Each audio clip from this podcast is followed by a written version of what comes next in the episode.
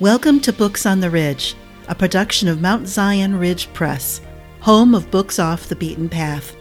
This is a podcast for our readers to get to know the authors of our books and look between the pages and behind the scenes. Plus, at the start of each month, we will offer readers a limited time code for a discount on the featured book. Your hosts are the co owners and managing editors of Mount Zion Ridge Press.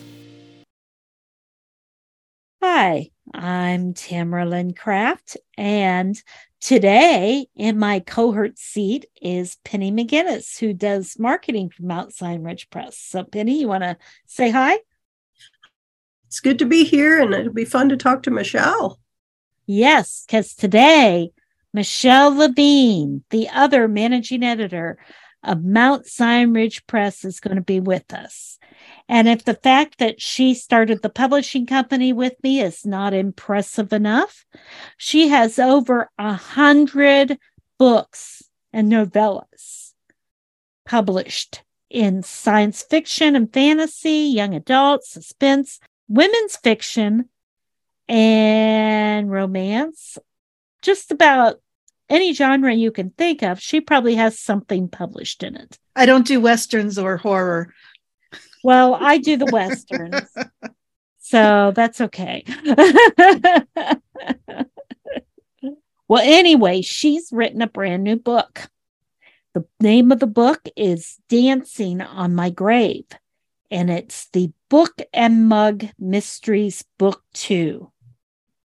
Not only that, but we have a code in case you want to buy the book.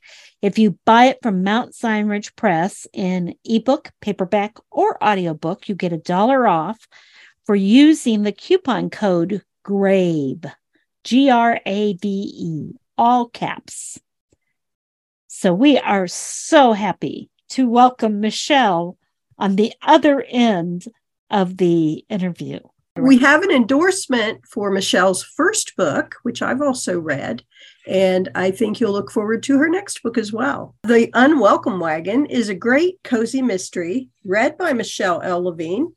The title comes about when the main character, Sandra Bailey, is moving into her apartment, and there are two welcome wagon groups that come to greet her. This is the beginning of her seeing where the lines per se are drawn in the sand. I can't wait to read more about this town and the citizens. What will they get into next? Michelle, okay. can you tell us about your new book, baby? Dancing on My Grave actually starts months before the events in the Unwelcome Wagon. And it helps that I have dates before every, well, not every scene, but every time a new day starts in the sequence of, of events. So people who are paying attention will realize, okay, this happens before the first book I read. This is a trick that I started using when I did my Tabor Heights books, because out of the 20 books in the Tabor Heights series, they all they take place the, over the course of two years. So a lot of the action overlaps from a lot of books. So people who are paying attention can say, okay, this book take this scene takes place on April 18th. If they go to another book where events take place at the same time, they can see the same scene from somebody else's point of view. But anyway, I use a calendar in plotting the book as well to keep track of events. And sometimes I say, okay, this has to happen on this date. So I work backwards, building up to certain events. It actually helps, which is kind of odd because I, I don't like I don't like detailed plotting. Um, I say that the people who plot so intensely that they have the number of words planned out in each chapter and the actual events that take place in each chapter, those people give me hives. so, putting the dates on the different events gives people an anchor, a sense of time. So, the Unwelcome Wagon started in August, but Dancing on My Grave starts in April of the same year.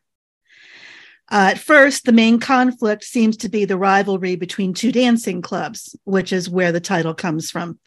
The Four Corners is a square dancing club led by our heroine, Becca, and the Tippy Toes Tap Dancing Club is led by her nemesis since middle school, Simone Radcliffe. First, it appears that Simone is making progress on Conrad Price, who had expressed interest in deepening his relationship with Becca before she went to Europe for a short term missions project. So things intensify when Becca gets home in July, and Conrad isn't following through on the things he said in his emails and his uh, video chats. Conrad has changed drastically. Weird things start happening. The Four Corners and Tippy Toes are both kicked out of Windows on the River, which is a, a second floor meeting room where they would have their meetings and they would rehearse and conduct business. Conrad becomes distant with everybody. He gets nasty. His grandmother, who was been playing matchmaker between him and Becca, is afraid of him. And then there's problems with estranged relatives who show up out of nowhere and try to take over the family real estate business. Things just start snowballing. Becca is the main point of view character. So all her questions, her noticing weird patterns, the readers see all this through her eyes. At the same time, because it is Book and Mug Mysteries, um, some main characters from Book and Mug also have point of view scenes. So um, Eden is a private investigator, so we get a little bit of her her um, involvement.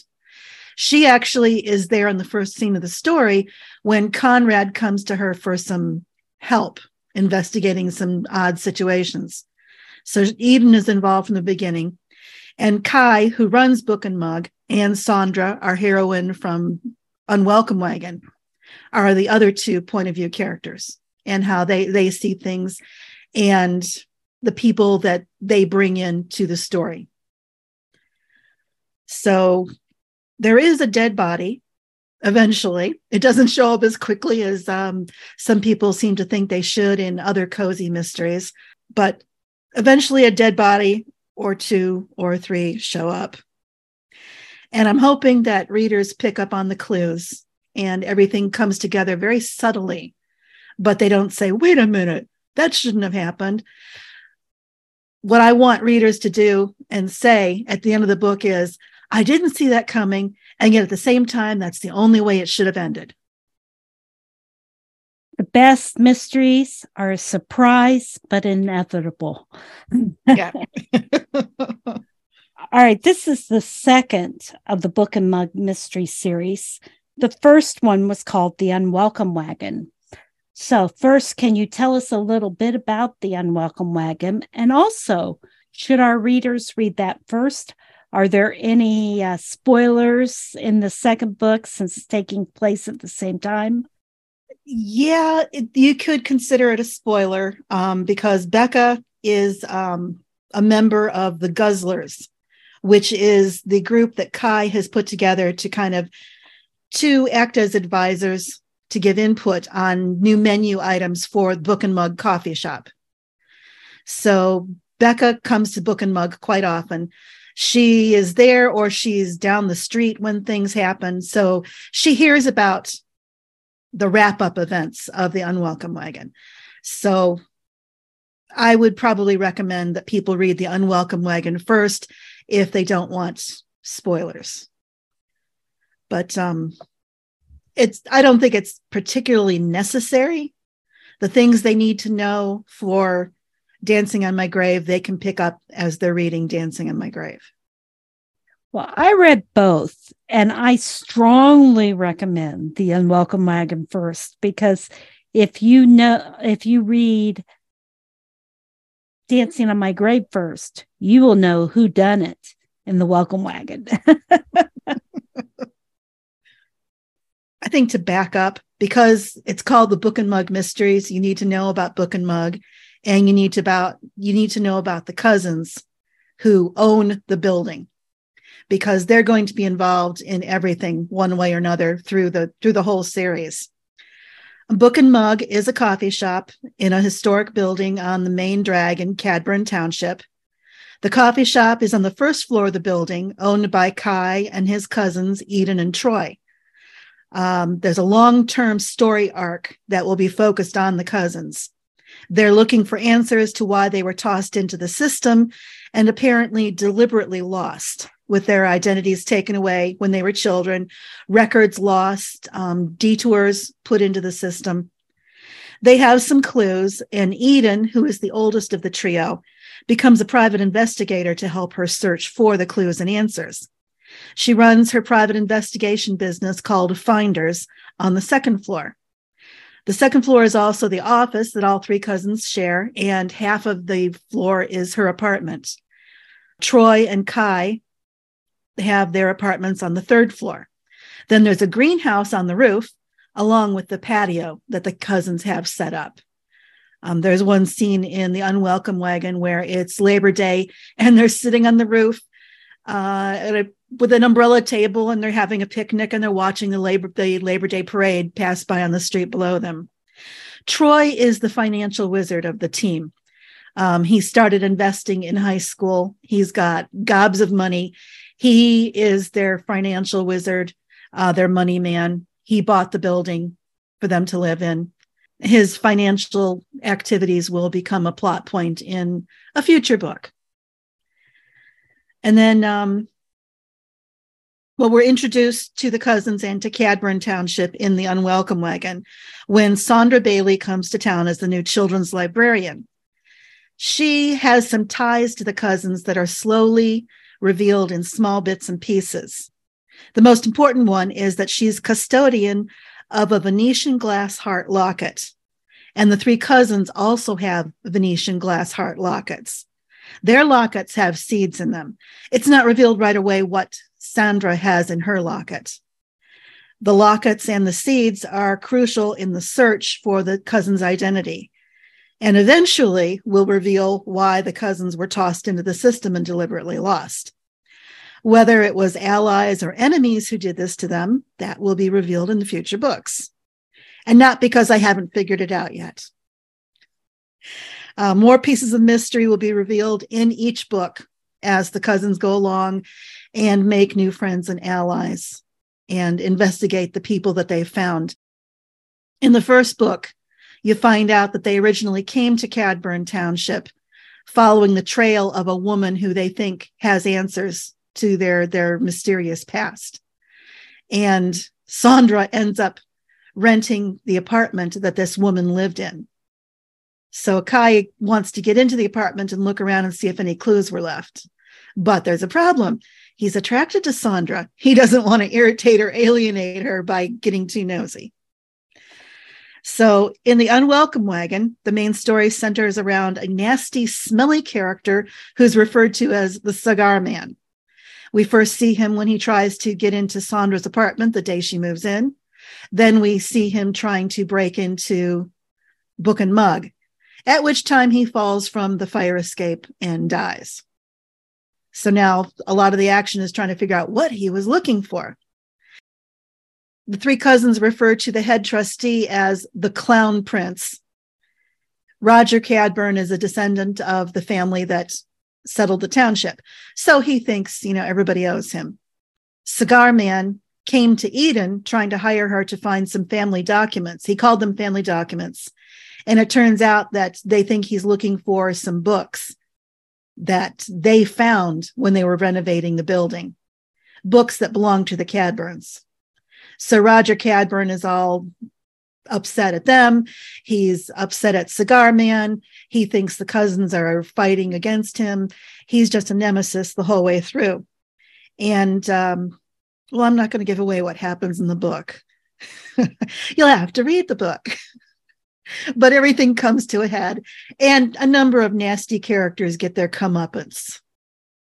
I always make sure the nasty characters get their comeuppance, especially if they're mortally embarrassed. Um, you mentioned a little bit about the future of the books in the series. Is there anything else you want to entice us with? keep us reading. Well, at the end of Dancing on Your Grave, Becca runs into some other members of the Guzzlers. These are the Tweed cousins, Melba and Scylla, elderly ladies um, who share a duplex. And they're planning on opening up a candle shop and the candle shop is called Brighten Your Corner, and that's going to be the title of the next book. And um, a former tenant of their shop is very nasty and is causing trouble. He's claiming that he was illegally evicted from the shop and he threatens them. And Melba has a temper, so she she sasses back at him. So when his dead body is found in their shop, they're the prime suspects. So um, the Guzzlers, led by Kai and Sandra, team up to prove that first the Tweed cousins are not the murderers, and then figure out who killed him, how it how it took place, um, especially to prove the cousins are innocent. From there, I plan a book where Cadburn Creek, which runs behind the shops on the on the main drag, Cadburn Creek finally floods after years of people predicting, "Oh, this is going to be the year we're going to have a flood." And there are rumors about underground railroad tunnels leading from the creek underneath the town. Well, they find one of the tunnels when it floods. And in one of the tunnels is a skeleton in a Civil War uniform. Because in previous stories, there are mention of rumors of a Cadburn daughter who went to serve in the Civil War, it, guys, as a boy and never came home. So everybody's all, you know, hooray, the mystery is solved. We found the missing Cadburn daughter. Well, doesn't exactly turn out that way. So figuring out who the skeleton is, how it got in the tunnel is most of the most of the story in the next book. And then um, I've introduced Pastor Roy of Cadburn Bible Chapel and his sister Patty, who is his housekeeper and general secretary for the church and leads a lot of the ladies groups in the church. I want to do something where some uncomfortable secrets from Pastor Roy's past come back to haunt him. And somebody tries to ruin his reputation in the town. And then I was playing with an idea. It's like three sentences so far. But Ashley Cadburn, the wife of the clown prince, is presented as a somewhat despicable character. She's just nasty. She thinks she's all that in the first book. But one redeeming feature is that she loves her stepdaughter dearly. And Daphne loves her stepmother. So there's got to be some good in here. So I think I want to have a story where Ashley gets to redeem herself. That sounds wonderful. sounds like you have a lot of plans. Oh, I've got so many that will keep me so busy. I love cozy mysteries. Uh, when people ask me the difference between mysteries and cozy mysteries, I always tell them Murder She Wrote is a yep. cozy mystery. That's the same thing I do. All I have to do is say Murder She Wrote, and they go, Oh, yeah. And then they know exactly what a cozy mystery is. Mm-hmm.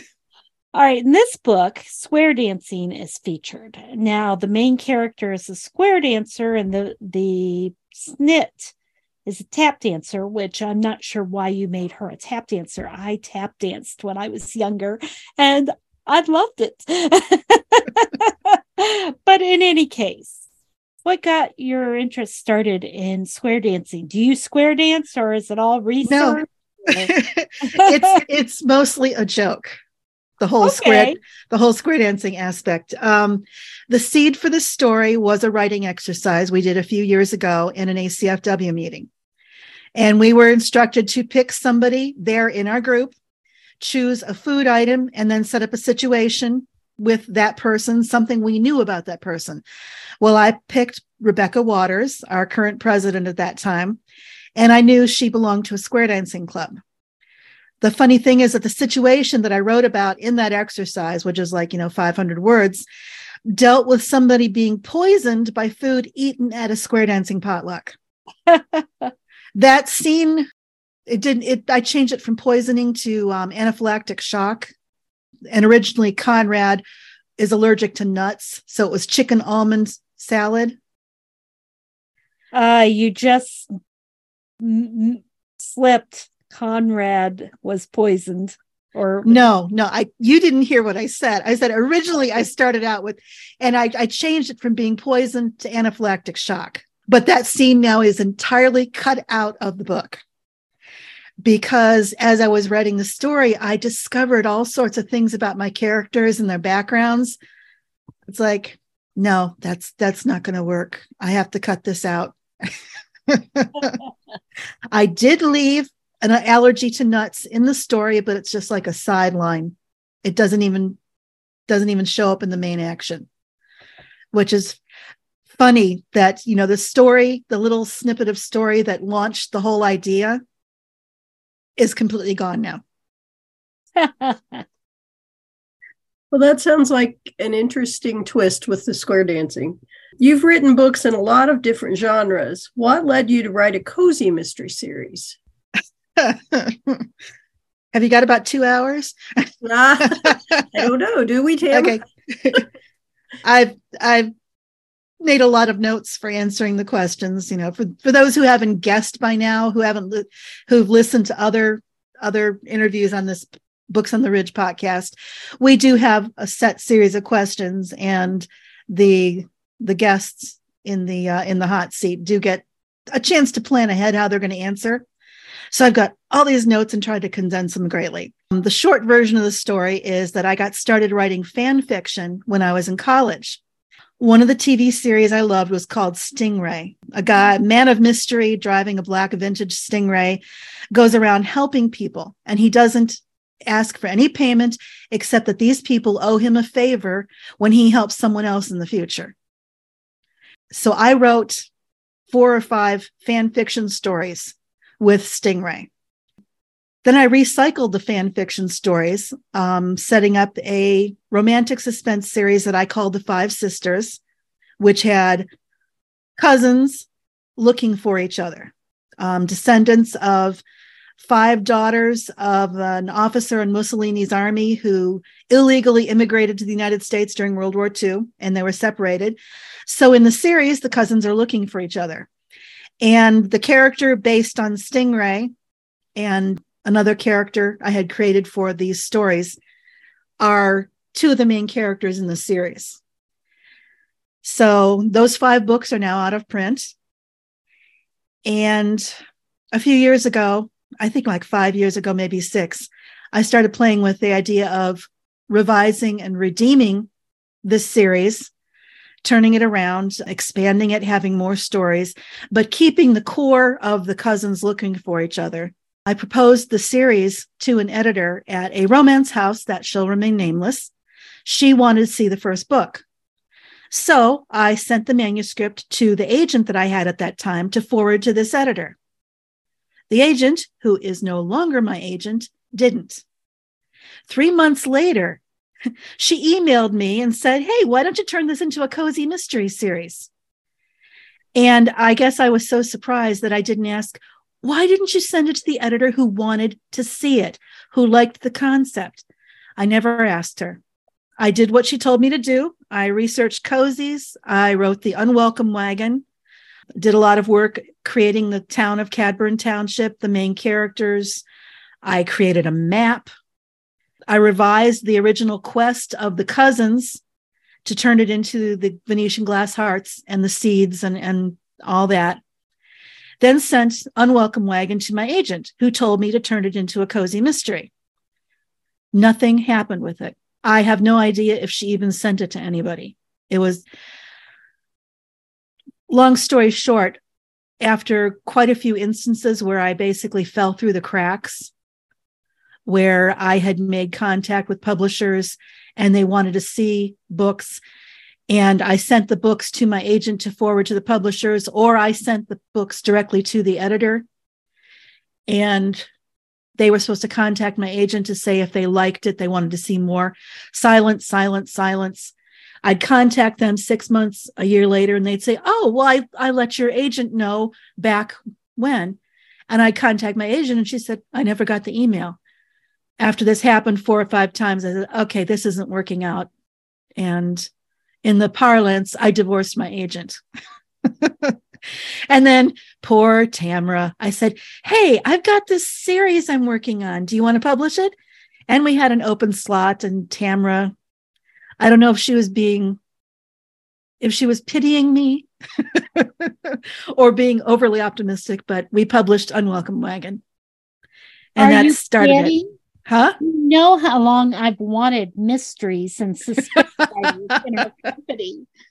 And she said she had a cozy mystery, and I'm like, yes, let's publish it. Absolutely. and now you guys are stuck with me. Since I couldn't get any cozy mystery writers to submit to us, I was thrilled. but getting back to the questions, does this book mirror real life at all? I know there's one character in the book that you named Tamara in both books, but after your friend and me, but other than that, any characters? Uh, um, other than naming my main character Becca after Becky, the square dance group leader. Um, that's about as close to real people that I personally know, people that I've I've had interactions with. Um, I do base some characters on um, public figures.